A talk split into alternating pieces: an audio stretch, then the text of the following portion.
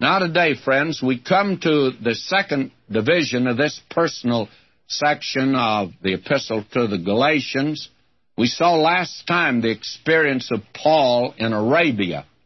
And there we saw the origin of the gospel. The Lord Jesus communicated it to him directly.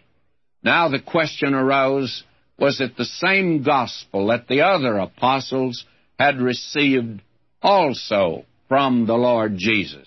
They had received it from his lips.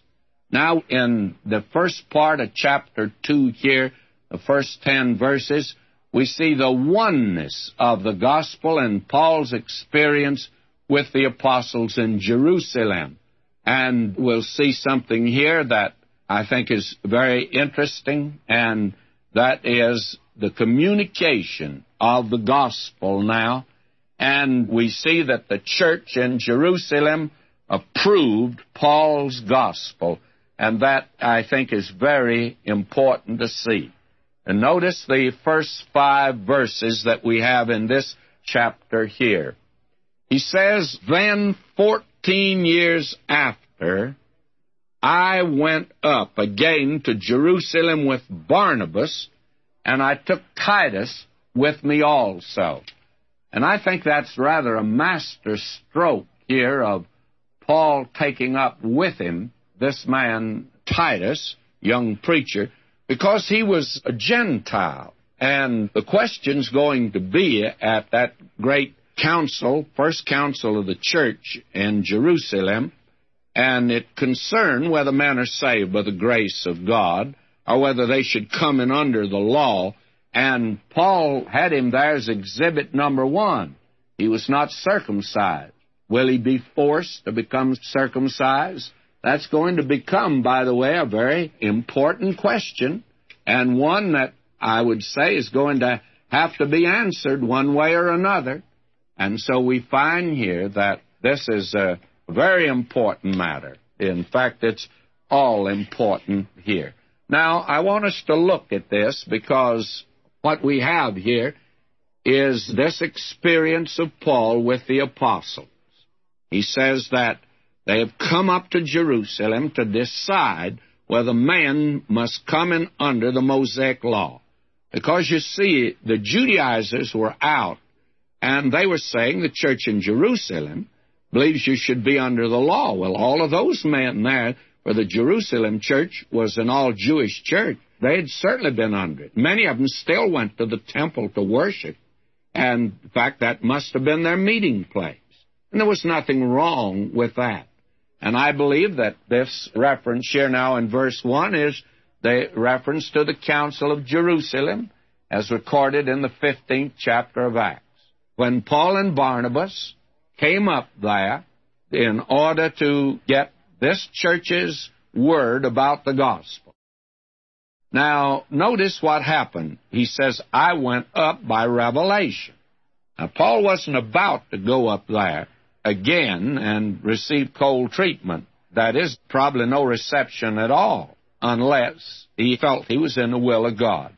So he said, I went up by revelation and communicated unto them that gospel which I preach among the Gentiles, but privately to them which were of reputation, lest by any means I should run or had run in vain. Now, Paul recognized that if he was preaching a different gospel than the other apostles were preaching, then there was something wrong, radically wrong. And Paul was very willing to admit, he said, if I was preaching a different gospel, then I'm the one that's wrong. I'd run in vain. I'd certainly been disillusioned. I'd been misinformed. And so he goes up and he communicates that gospel and while he was there, he says, But neither Titus, who was with me, being a Greek, was compelled to be circumcised. And that because of false brethren, unawares brought in, who came in privily to spy out our liberty, which we have in Christ Jesus, that they might bring us into bondage. Now there was some that had come into the church out where Paul was preaching, and they came in there under false colors. They actually were not believers, apparently. They just came in to spy out the liberty they had in Christ. And they found out here's this young Greek Titus. And Paul never compelled him to be circumcised. So what are they going to decide about him? And Paul says, well, they didn't compel him to be circumcised. And they didn't listen to the false brethren. Because if they had, we'd have been put right back under bondage. Bondage to the law, and not freedom by the Spirit of God and freedom in Christ. Now, Paul says, To whom we gave place by subjection? Why, no, not for an hour, that the truth of the gospel might continue with you. Paul stood by his guns, and he said, No, sir. These false brethren said, Why, this man Titus that's here meeting with the church, and it was practically all Jewish then, why, he's not even circumcised. And Paul says he's not going to be. And he's as much a believer as any of you are believers here. He is a real believer in Christ. And he's been saved, actually, by faith apart from the law. He's not about to follow any part of the law for salvation. Paul says we didn't give way to that at all. Now, this is a tremendous stand you see that he's taking. Now, notice what happens here. But of these who seem to be somewhat, whatsoever they were, it maketh no matter to me. God accepteth no man's person. For they who seemed to be somewhat in conference added nothing to me. Now, Paul says, we sat down with the apostles. At least he did, and I suppose Barnabas and Titus. They all sat down and they communicated the gospel. They said, Now, Brother Paul, we've been hearing these reports. Tell us what you're preaching. Paul told them. And they found out, at least Paul found out, that these brethren didn't have anything to add to him at all. He was preaching the grace of God. These brethren were preaching the grace of God, and this was the gospel that had been given to the apostles at the very beginning. I say to you that this was a very wonderful thing that has taken place yonder in Jerusalem. They find out that they're in full agreement. They're all preaching the same gospel, and this is a tremendous, very wonderful thing. Now let me move on Verse 7 But contrariwise, when they saw that the gospel of the uncircumcision was committed unto me, as the gospel of the circumcision was committed unto Peter. Now, what we have here is actually not two gospels in the sense that there was Peter's gospel and Paul's gospel. These men were in real agreement, by the way. There's no disagreement at all. The gospel of the circumcision means that it was the group he was speaking to. And the Gentiles here was the group that Paul was speaking to. Paul was called to go to the Gentiles. Peter was called to go to his own brethren. And the gospel of the circumcision was to Peter, and the uncircumcision was committed unto me, Paul says. Now he says, For he that wrought effectually in Peter to the apostleship of the circumcision, the same was mighty in me toward the Gentiles. And the proof of the pudding, of course, is always in the eating. And what were results were they getting? Well, when Peter preached the gospel, there were quite a few people saved. When Paul preached the gospel, quite a few people were saved. They were both preaching the same gospel. Now, I believe that today the real test of any work is not promotion. The real test of any work is what results does it get? I think that God's people today ought to be very careful where you give, even. And I'll tell you why. If it's not getting results, why in the world give to it? And that's the reason we've said here before you ought to give to the place where you receive your blessing. Is a church blessing you? You ought to support that church. Is a radio program blessing you? Then you ought to support that program. And there are a great many Christians today that are supporting the wrong things. They're getting no blessing from it. And the fact of the matter is, there's no result. The reason I share letters with you. I think I should. I'm obligated to. My only problem is, I wish I could share with you hundreds of others. My secretary brought in during the Christmas holidays a sheaf of letters. Friends, I'd never be able. And I've been going through them, sharing some of them with you. But I just can't even touch it. We believe that we're getting results today. And if we weren't, I'd get off the air because that's the only purpose to give out the Word of God today.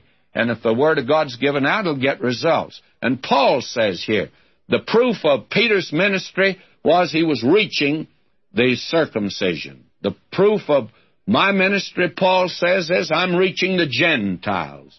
That is the thing that was all important here to this man, you see.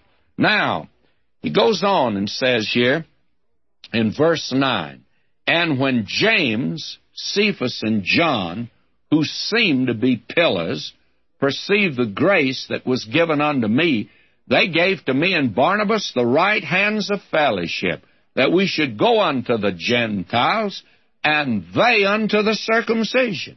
Now, they would go to a different group, and Paul and Barnabas were committed to go to the Gentiles. Only they would that we should remember the poor, the same which I also was forward to do. And Paul came back later with an offering for the poor saints in Jerusalem because that church had been persecuted and it was in a sad condition. And Paul had helped do it, by the way, before he was converted. And that's the reason he wanted to bring back in his own hands the gift to this church. Why? Because of the fact that he had persecuted the church, and he wanted now to help them, and he was for doing that. Now, this is social service. If there's one thing that I suppose that we that are fundamental are guilty of is the lack of real service in this particular area. James is very practical in this. He says, when a man comes among you and he's hungry, don't give him the gospel. Feed him first then give him the gospel. I'm of the opinion that fundamental churches ought to be doing more to help folk. I have tried in Los Angeles now for several years to establish a work in South Los Angeles. We've had some success. We have a Bible training school down there that's doing a wonderful job and with some of the most wonderful people I've ever met in my life, wonderful Christians. And I just Thank God for them. And I wish that more could be done. But you know, it's difficult to get people today that are real believers in the Bible to get interested in doing that. Now, Paul says that there is this side to it. And the church there and the apostles said to Paul and Barnabas, now don't forget to remember the poor.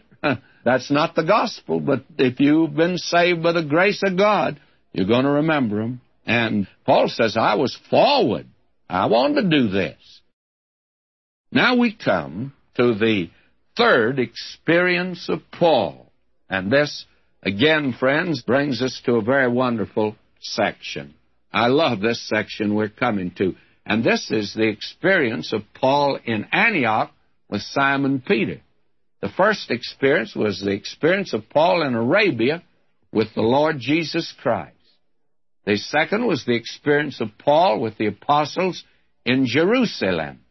And now we have the experience of Paul in Antioch with Peter. Now, the church in Antioch, friends, was largely a Gentile church. It actually was a mixture. And we will not understand what really happened there unless we understand how the early church operated. Now, they had a love feast that they had in connection with the Lord's Supper.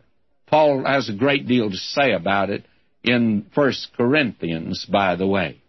And the early believers came together for a meal. Then they celebrated the Lord's Supper. Now, when Gentiles were saved, it raised a problem. There was the Jews who had never eaten anything sacrificed to idols. Now, the Gentiles had been idolaters, and they were accustomed to get meat that was offered to idols, or they ate pork. It made no difference to them. They'd been brought up that way. Now, how are you going to keep from offending these people? Well, they established in Antioch two tables. One was the kosher table, the other was the Gentile table. Now, Paul ate at the Gentile table. He was a Jew, but he ate at the Gentile table because Paul had said, whether you eat meat or you don't eat meat, well, it makes no difference. Meat won't commend you to God. And so the thing is that Simon Peter came up to visit Paul up in Antioch. And I want to tell you, friends, it was a new experience for him because this man, although converted, he had never eaten anything unclean. You remember that's what he told the Lord down there on the roof, down in Joppa. Before he went to the home of Cornelius, he said, Why, Lord, you want me to rise, slay, and eat? I just never eaten anything unclean. And remember, he'd been a believer for some time, but he still followed that pattern. Now he came up to Antioch, and that was the Gentile table, and that was the kosher table. And so Peter came in and visited. Listen now to the way Paul describes it, verse 11. But when Peter was come to Antioch, I withstood him to the face because he was to be blamed. For before that certain came from James, he did eat with the Gentiles. But when they were come, he withdrew and separated himself, fearing them which were of the circumcision. Now, what happened was this. Peter came up to visit Paul, and so when they came in to eat, Simon Peter naturally went over and ate at the kosher table, and Paul went over to eat at that, and he noticed that night that they had a pork roast over at the Gentile table. After the meal, why, Peter joined Paul after the meal when they went outside for a little walk. And he said, Paul, I noticed you eat at the Gentile table. He said, Yes. Says, I noticed that you ate pork tonight. Oh, Paul says, Yes. And Peter says, Well, by the way, is it good? I never tasted it. Oh, Paul says, It's delicious. And Peter says, Do you think it'd be all right if I ate over there? Well, the thing that Paul says, Well, it's my understanding we're going to have some nice pork chops in the morning for breakfast. Oh, he said, I think I'd like to come. And he came, and so he sat down gingerly, asked rather reluctantly, and took a pork chop, tasted it, reached over and said to Paul, says, It is delicious, isn't it? Paul said, Yes. Because after all, under grace, you can either eat it or not eat it. Doesn't make any difference. Meat won't commend you to God. And so Simon Peter said, I'll be here tonight. I understand that you're going to have some ham tonight, and I want to try that. And so that night, he starts rushing in. But he looks over and he sees some of the elders from the church down in Jerusalem. They've come up to visit also. And Simon Peter played musical chairs. He went all the way around that Gentile table and went over and sat down at the kosher table like a little whipped puppy. And Paul saw that. What did Paul do? Well, here's what happened. Verse 13, and the other Jews dissembled likewise with him insomuch that Barnabas also was carried away with their dissimulation. But when I saw that they walked not uprightly according to the truth of the gospel, I said unto Peter before them all, If thou being a Jew livest after the manner of Gentiles, and not as do the Jews, why compellest thou the Gentiles to live as do the Jews? You see that it was all right for Peter to go to either table. He could sit down and eat kosher or the other. But when he'd been eating at the Gentile table, and for fear of these brethren, he comes in and goes back. What he's saying is this. He's saying in substance and by act, he's saying that Gentile table is wrong. Friends, if it wasn't wrong in his thinking, he would have eaten there. But he didn't. And he's saying the Gentiles ought all come over and eat at this other table. And that's wrong. Paul said in Christ, we have liberty. You can either eat meat or not eat meat. And that's the important thing. You know, there's so many people today Christians, I think they're sincere. They try their best to put you through their little wicket gate. Well, I guess I'm rather stubborn. I always say to these folk, if I got to come through your little wicket gate, I'm not coming. I have a liberty in Christ. And that liberty is that He's my Savior. He's my Lord. I'm accountable to Him. And He, by the way, may I say, I think He's a real dictator. I tell you, He wants me to bow to Him, and I'm going to bow to Him because I love Him and I want to serve Him. And I'm not interested in your little wicket gate. Oh, what a tremendous thing this is right here. Our greatest opposition to the gospel today are these people that try to push you through their little wicket gate. I have no objection to people today that feel like that they should not eat certain meats.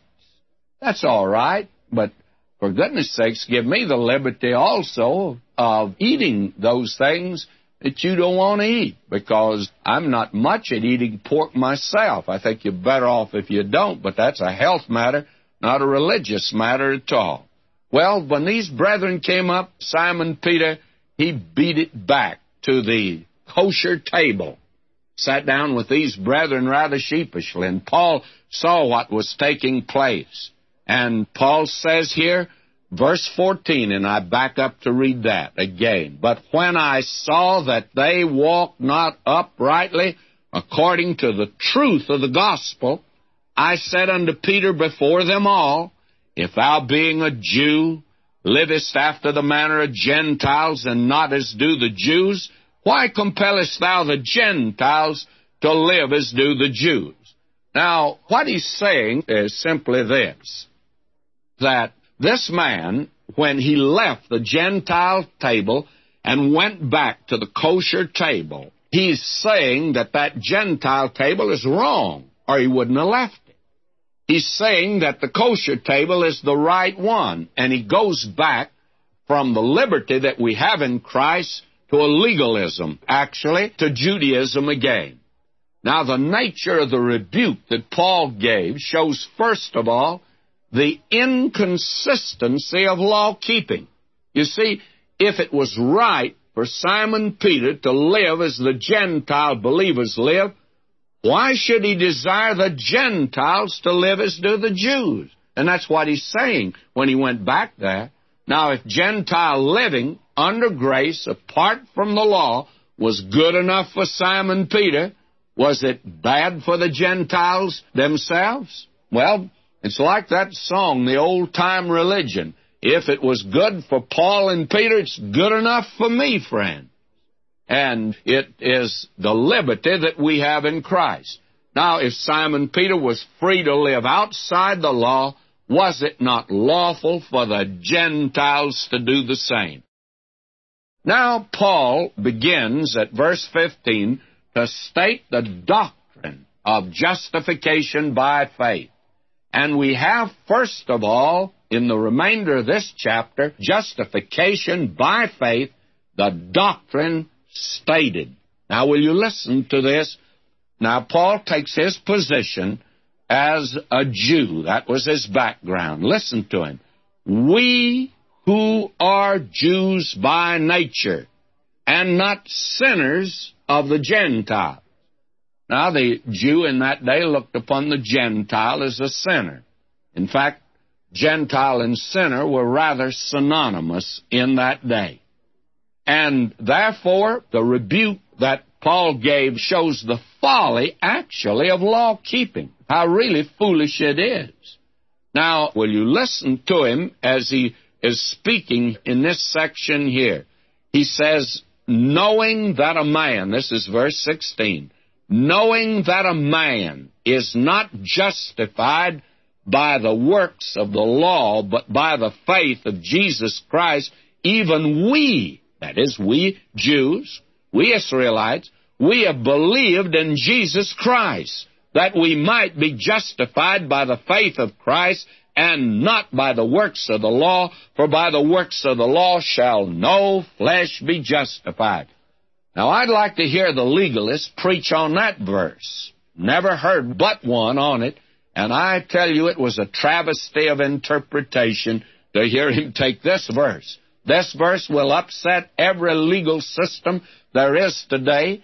And any person that says that you have to add anything to faith in Christ, my friend, when the minute that you do that, you have absolutely mutilated the gospel. Now, notice what he's saying here. He says, if a Jew had to leave the law behind, that is, he had to forsake it, in order to be justified by faith and not by the works of the law, then Paul's question is, why should the Gentile be brought under the law? And that was the great argument at the Council of Jerusalem in Acts 15. Should the Gentile be brought under the law? And thank God the answer then was, guided by the Spirit of God, that the Gentile was not under the law salvation at all, and actually he's not under it for living at all. He's called to a much higher plane.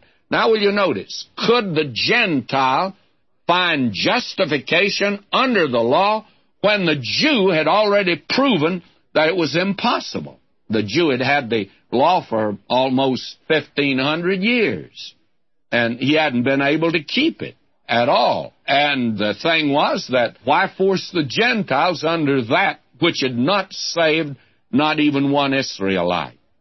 Now, as the Gentile believers were already justified by grace, Paul is saying it would be folly for them to turn from that to the law which had been unable to justify the Jew. Now that's what he's saying in this section, and I want now to pick this verse apart.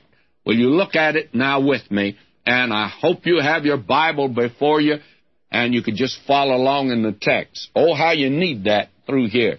Now, will you listen to this? Knowing that a man, this is something you can know. You can know whether you're saved or not. Knowing that a man, what kind of man? Anthropos is the word, and it means, actually, it's the generic term for mankind. And it speaks of the solidarity of the race, the common humanity that all of us have. This breaks the barrier of color. It breaks the barrier of race. It breaks the barrier of the social strata. Knowing that any man, doesn't make any difference who the man is, we are all on one ground before the cross, and that ground just happens to be sinner. You're a sinner. I'm a sinner. I don't care who you are, you're a sinner in God's sight. Knowing that a man, any man, is not justified by the works and the "the" here is not in the original. Actually, it should be works of law. Now, that includes the Mosaic system, but it includes any legal system. Now, will you hear me very carefully? If you say today that you have to join a certain church, or that you have to have a certain experience, or that you have to be baptized to be saved, may I say to you, that you're contradicting this verse here, knowing that a man is not justified by the works of law, any law, the Mosaic system. But Paul here embraces the whole legal system that you find in every religion. In fact, the thing that makes Christianity different from every religion on top side of the earth, friends, is this every religion that I know anything about, and I've attempted to read up on all the religions and cults of this world, and every one of them says, do something. Do something. Every one of them. Christianity does not say that. Christianity says you're justified by faith. That is, faith in an accomplished act and fact for you. That is, Every other religion says do, Christianity says done. It's done. The great transaction is done, and you're asked to believe it. Now let me add something else here that I didn't even mention when we went through First Corinthians in that section on gifts. What Paul is actually saying when in the 12th chapter of First Corinthians, he says, Wherefore I give you to understand that no man speaking by the Spirit of God calleth Jesus accursed, and that no man can say that Jesus is the Lord but by the Holy Spirit. Now, will you listen to me very carefully here? No man can call Jesus a curse. How can you call Jesus a curse? If you say to me, McGee, when you came to Christ and accepted Him as your Savior, you didn't get all that was coming to you. Now the Holy Spirit can give you something that you didn't get in Christ, and you ought to seek that today. My friend, when you begin to depreciate the work of the Lord Jesus on the cross, when He came to this earth to die for you, and worked out a perfect salvation so that when he went back to heaven, it says he sat down at the right hand of God. You know the reason it says he sat down? Because there wasn't anything else to be done. If there was, he would have done it before he sat down. When he sat down, it meant it was an accomplished fact. Now, when you say that he didn't do it all for me, may I say you're saying Jesus is a curse. And you can't do that by the Holy Spirit of God. And you're not giving me good advice. You're not giving me the word of the Holy Spirit because when the Holy Spirit comes, He will take the things of Christ, the Lord Jesus said, and show them unto you. In fact, He said He'll not speak of Himself. My friend, you got the whole ball of wax when you came to Christ. He's given you everything that you'll need in this life, and it's to Christ that we come. He is the one today that administers all the gifts, if you please. Now, the Holy Spirit is the one that gives them, but only He's working down here under the supervision of the second person of the Godhead. The Lord Jesus Christ is the head of the church. My friend, today we've got everything in Him. He is all in all. He is the Alpha and the Omega. He's the Amen. And when you say Amen, you're through, my friend. Amen. He did it all. And that's all He asks you to say when you come to Him. Now, this is pretty straight here. You can't misunderstand this verse. Knowing that any man, any human being, man or woman, black or white, doesn't make any difference, rich or poor, bond or free, Roman, American, Chinese, knowing that any man is not justified by the works of law, but by the faith of Jesus Christ. Not faith plus something, faith plus nothing. Even we have believed in Jesus Christ that we might be justified by the faith of Christ. Now he says we. Who's we? We Israelites. We had to leave the law and come to Christ and trust Him in order to be justified by the faith of Christ and not by the works of law. Listen to Him. I think anybody can understand this. I think some of the liberal theologians would be able to understand this. Will you listen to it? This is the Word of God. For by the works of law shall no flesh be justified. Don't depreciate the work of the Lord Jesus and say that I didn't get everything from Him. I got a perfect salvation from Him. I was a hell doomed sinner. I came to Him. I trusted Him. And He is the one that has saved me. Now, will you notice verse 17? But if while we seek to be justified by Christ, we ourselves also are found sinners, is therefore Christ the minister of sin? God forbid. Now, this is a verse, very candidly, that I'm very frank to say is a little more difficult, I think a little more difficult to understand than verse 16. Let me give you what I believe is the sense of it here. And I should probably elaborate a little bit more on when it says justified by faith. Justified is the Greek word dikaio, which means to declare a person right. That is to make him right.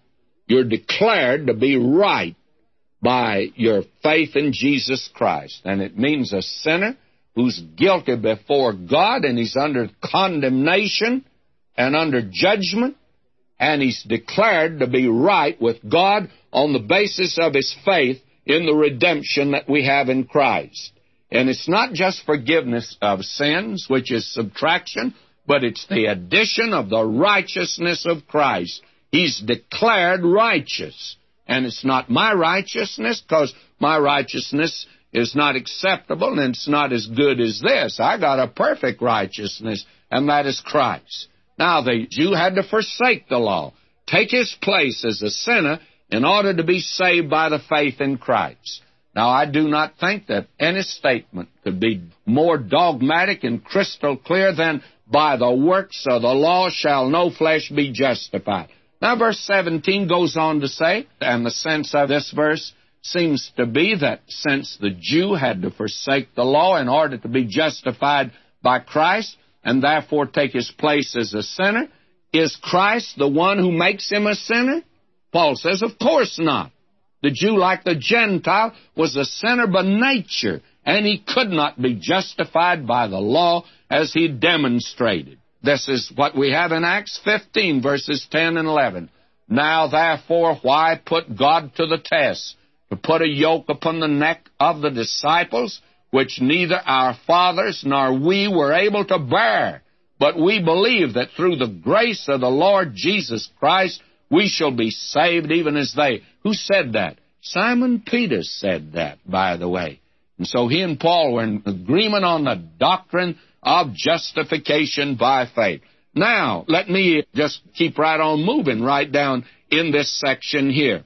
He says, verse 18, For if I build again the things which I destroyed, I make myself a transgressor. In other words, what Paul actually is saying here is that if I go back under law, then I make myself a transgressor. But he says, I'm free from the law. Now, how did he become free from the law? Verse 19. Paul says, For I, through law, am dead to the law, that I might live unto God. Now, what he's saying here is just simply this. He says, when Christ died, he died for me, died in my stead, because the law had condemned me. You see, the law was a ministration of condemnation, ministration of death, is what Paul calls it in 2 Corinthians, the third chapter and it condemns man. And even under the legal system, God would have had to destroy the nation, but He gave the sacrificial system, five sacrifices, all of them pointing to Christ. And God, by His marvelous grace, was able to save, and therefore that mercy seat was a throne of grace where a nation could find forgiveness of sins. Now, the law, therefore, condemned me. The law, therefore, has accused me and accused man. And we stand guilty before the law. And so the law actually is responsible for Jesus dying for us. The law condemned us, said we had to die. All right, now, if I'm dead to the law, then let's be very frank. If I'm dead to the law, then, my friend, I'm no longer responsible to the law. The law's already killed me. It's executed me, and I'm dead. I'm dead to the law. Therefore, the law could not do for me what Christ has done for me. He not only took my place and died for me, but he also did something else. He was able to give me life. He came back from the dead. You see, the law arrested, condemned, sentenced, and slew us.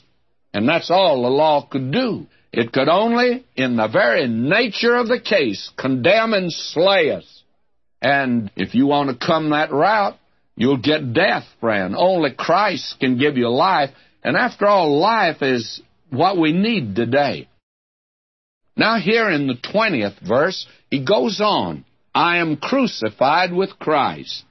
Nevertheless, I live, yet not I, but Christ liveth in me.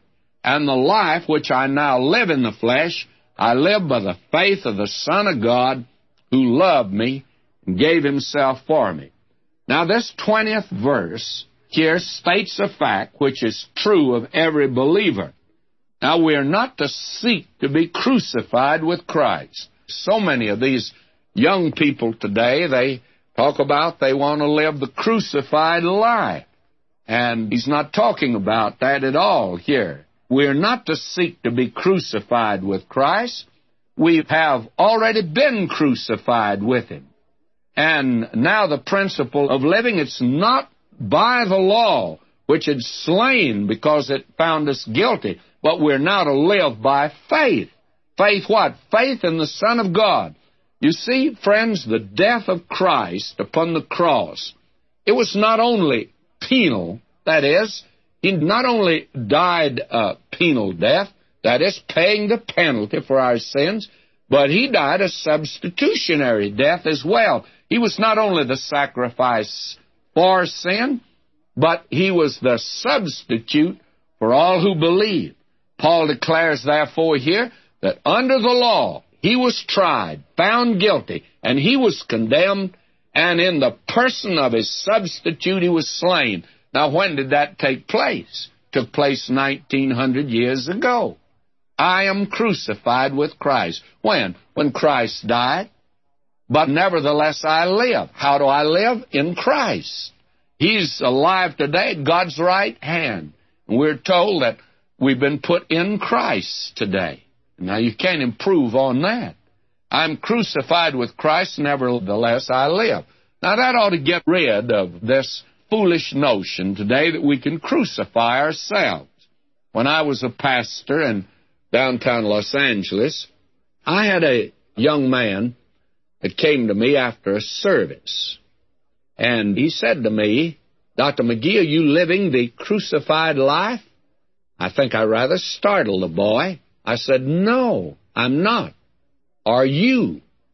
And he hesitated for a moment and stuttered and stammered around and finally said, Well, I tried to. Oh, I said, That's not the question you asked me. You asked me if I'm living the crucified life. And I answered you. I said no. Now you tell me yes or no. Are you living the crucified life? Well, he said, I'm trying to. Well, I said, that's of course not it. You're either living it or you're not living it. But I said to him, you can't live the crucified life. Oh, he says, why can't I live it? Well, I said, that verse doesn't say that. I said, you know, there's something quite interesting about crucifixion. You can kill yourself. You can commit suicide in many different ways. You can hang yourself. You can shoot yourself. You can take poison. You can jump off of a high building. You can jump in front of a truck. There are many different ways you can kill yourself, but you can't kill yourself by crucifying yourself. You see, when you nail one hand to the cross, who in the world's going to nail that other hand to the cross? You're not going to be able to make it that way, brother. And when you talk about I'm crucified with Christ, you have to understand what Paul is talking about. Paul says 1900 years ago, I was crucified with Christ. When he died, he died a substitutionary death. He died for you. He died for me.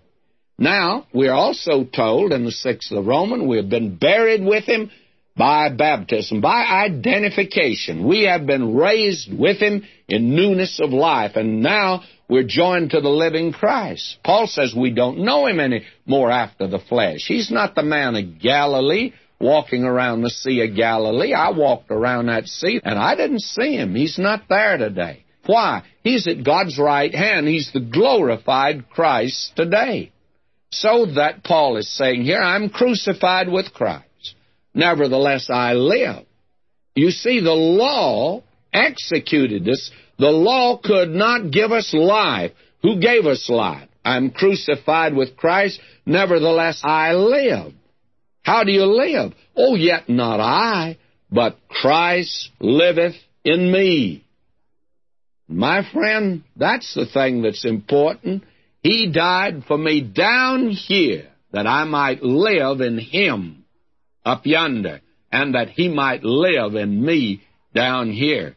And the life, Paul says, which I now live in the flesh, I live by the faith of the Son of God. What kind of life is this? It's a life of faith. Saved by faith, live by faith, walk by faith. And that's what it means to walk in the Spirit today. And we're going to see that in this epistle too. Not only are you saved by faith, you're to live by faith. Now he says, by the faith of the Son of God, and this is lovely. He says, the Son of God who loved me, and he gave himself for me. He loved me, but he just couldn't love me into heaven. he had to give himself for me. And the gift of God is eternal life in Christ Jesus. And you can only receive a gift by faith, any gift for that matter. You've got to believe the giver who holds the gift out to you means business and is telling the truth when he holds it out and says it's yours. And you have to reach out in faith to take it. You don't know. He may, you know, take it back in a hurry. He may be an Indian giver. But you have to have confidence. Now, God offers you the gift of eternal life in Christ Jesus. Now, this verse is one of the reasons that I believe that Paul was present at the crucifixion of Christ. That man was a Pharisee. Pharisees were the one led in the crucifixion. He was a leader in the persecution of the church. And he was also one who hated the Lord Jesus Christ. He was in Jerusalem at that time in the school of Gamaliel, a young man, and I can't believe he'd stay home the day they crucified Jesus. I think it was there, and it says of these Pharisees, they shot out the lip at him, they ridiculed him, they told him to come down from the cross, and they did all of that, and they sat down and watched him die, and you can't be any lower than that. And I think that Paul was there that day. Now, after he came to know the glorified Christ, the one that died down here, the one who rose again and is at God's right hand, Paul could go back and look back and he could say, while I was there ridiculing him, while I was there shooting out the lip at him, he loved me, and I hated him then. But he loved me and he gave himself for me. And that's the supreme sacrifice, by the way. And Paul called himself the chief of sinners. Now, when he said that, that was not academic. That was not hyperbole. It was not an oratorical gesture. When he said that, that is an actual fact. He's the chief of sinners. Why? because you can't go any lower than to sit down and watch him die on the cross, my friend. And you can trot underfoot the blood of the precious blood of Christ today by ignoring him and turning against him and away from him as Paul did. And Paul could call himself the chief of sinners. And it was that crowd the Lord Jesus said, Forgive them. They know not what they do. And this man Saul of Tarsus became Paul the apostle, and he said he loved me and he gave himself for me. And he said, when I was hating him, he was loving me, and he was giving himself for me that I might have life. Now, Paul goes on to say, I do not frustrate the grace of God, for if righteousness come by law, then Christ is dead in vain. Now, the whole thought I think, is just simply this that if there'd been any other way to save sinners, then God would have used that method. He would have adopted that method. If a law could have been given, a religion could have been given to save sinners, God would have done that. This was the only way that an infinite God could save you and me, and He was willing to make the supreme sacrifice. Now, this brings us through this chapter